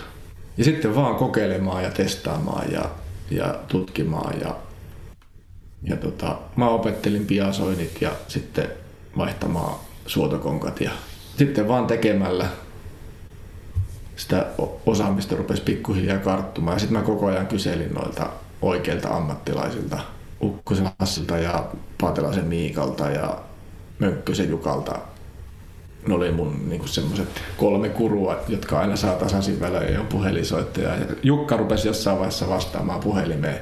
Jos asiasi koskee Fenderia, paina yksi. Jos asiasi koskee Marshallia, paina kaksi.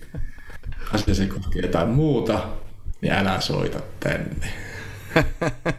Tuli hirveä naurunrymäkkä sieltä. Ja. Mutta että tekemällä. Joo. Ja sitten ostin, ost, sitten sitten kun rupesi saamaan keikkatuloja, niin sitten mä rupesin ostaa, mä ostin ensin semmosia niinku tavallaan Blackface Fender kopioita niinku putikki. Mulla oli semmoiset Bruno, Toni Brunon tekemät, tosi makeet. Pari styrkkari. Ja sitten mä löysin aidon 64 superreverbi. Ja sitten se oli semmoinen, niinku, että okei, no nyt, nyt se soundi löytyy, mitä tässä on haettu pitkään. Ja sitten mä opettelin huoltaan niitä ja tota, sitten mä myöskin opin tavallaan sitten, että miltä kuulostaa silloin, kun vaikka tuommoinen vanha 60-luvun Fender, silloin kun se toimii niin kuin just silleen, kun se on mietitty ja suunniteltu. Sitten kun se toimii, toimii hyvin, siellä on kaikki putket on hyvät ja piasoinnit kohillaan ja konkat ja kaikki, niin miltä se oikeasti kuulostaa ja miltä se tuntuu. Mm. Niin siitä tuli sitä semmoista niin kuin oppia, että aha, okei, tämä on nyt se niin kuin meininki. Ja se tavallaan sit, sitä niin oppi koko ajan pikkuhiljaa myöskin kuulemaan ja huomaamaan sit niitä eroja. Mutta että ilman tavallaan niitä kokemuksia noista jostain tosi mielettömän hienosta yksilöistä, niin, niin tota, eihän sitä oikein osaa sanoa, että jos se ei pääse omin käsin kokeilemaan. Esimerkiksi nyt eilen, kun mä soitin sitä vibroverbiä, niin tuli se sama fiilis, että ei saakeli, että tää on ihan maaginen. Mutta et käytännön syistä siis tähänkin tosi ollaan käy, Tosi käytännön. Ei ollut rahaa Mutta samalla totta kai mua kiinnosti ihan älyttömästi. Joo, ja, ja sitten kun oli näitä kirjoja, niin sitten sitä tietoa sai yhtäkkiä. Ja, ja tota, sitten vaan korjailee ja entisöimään ja sitten jossain vaiheessa mä rupesin rakentamaan niitä itse. Ja hmm. Pikkuhiljaa. Se on ollut tosi tärkeä, hyvä, kiva harrastus. Ja pääsääntöisesti ilmeisesti tämmöiset Fender-tyyliset on ollut enempi sun juttu vai onko jotain muutakin? Joo, joo ni, niistä mä voi sanoa, että jotain mä tiedän niistä, mutta on huoltanut myöskin jotain vanhoja vokseja ja vanhoja marssaleita ja, ja sitten myöskin tämmöisiä niin kuin, joitakin modernimpia vahvistimia pavereille, mutta tota, mä sanoisin, että se on enemmän ehkä semmoista kuitenkin aika pienimuotoista semmoista ylläpitoa. Joo, joo. Mutta että Fendereiden kanssa mä tunnen olevani sille omillani, koska mulla on myöskin se ajatus siitä, miltä niiden pitäisi kuulostaa, niin se on niin paljon helpompi. Että sitten jos joku tuo jonkun Dumplen tai Marshallin, niin on vähän silleen, että ihan jos se oma mielikuvakin ei ole niin vahva, että miltä mm. niiden pitäisi kuulostaa. Että sitten joutuu menemään vähän silleen niin kuin varovaisemmin. Joo, ehkä mä olin tässä enemmän just sillä kulmalla liikenteessä, että se on niin kuin itse soittajana se on aika hieno mahdollisuus, että on tavallaan niin iso vaikutus koko tuohon ketjuun, alkaen siitä, mitä ääniä soittaa ja sitten mitä, mm. mitä on siellä kartio ja kaiken niiden piuhojen mm, välissä. Koko kyllä. se soundi, niin se on aika upea asia.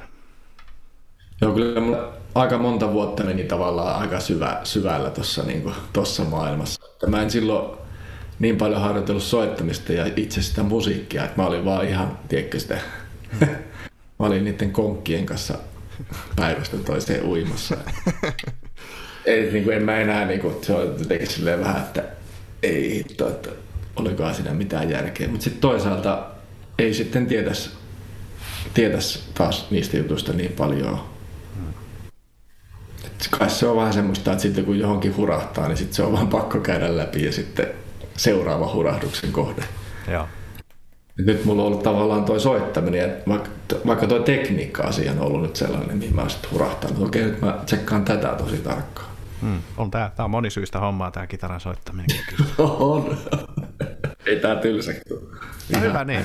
Se on, se, on, se on iloinen juttu kyllä. Hyvä. Al- alta, aletaanko me olla semmoisessa vaiheessa, että me ollaan tyytyväisiä? Hyvä vaan niin, että teette pidempiä jaksoja, niin, niin. nyt tässä on aika mukavasti aikaa. Mutta nyt tässä vaiheessa suuri kiitos Teemu Viinikainen, että pääsit tulemaan Kitarapodiin. Ihan kiitos. mahtava juttu. Saatiin, saatiin hirmu määrä sisältöä vaikka ja mistä. niin kuin suoraan huipulta niin sanotusti. Edit, edittiä joo, joo. Tuota, tässä, tässä vaiheessa tämmöinen virallinen osuus. Mä haluan oikein hyvää kesää sulle ja, ja hyviä vointeja tietysti näinä aikoina. Ja, ja vielä suuri kiitos Yes, samoin sinne. Joo. Kiva. Moi. Moi moi.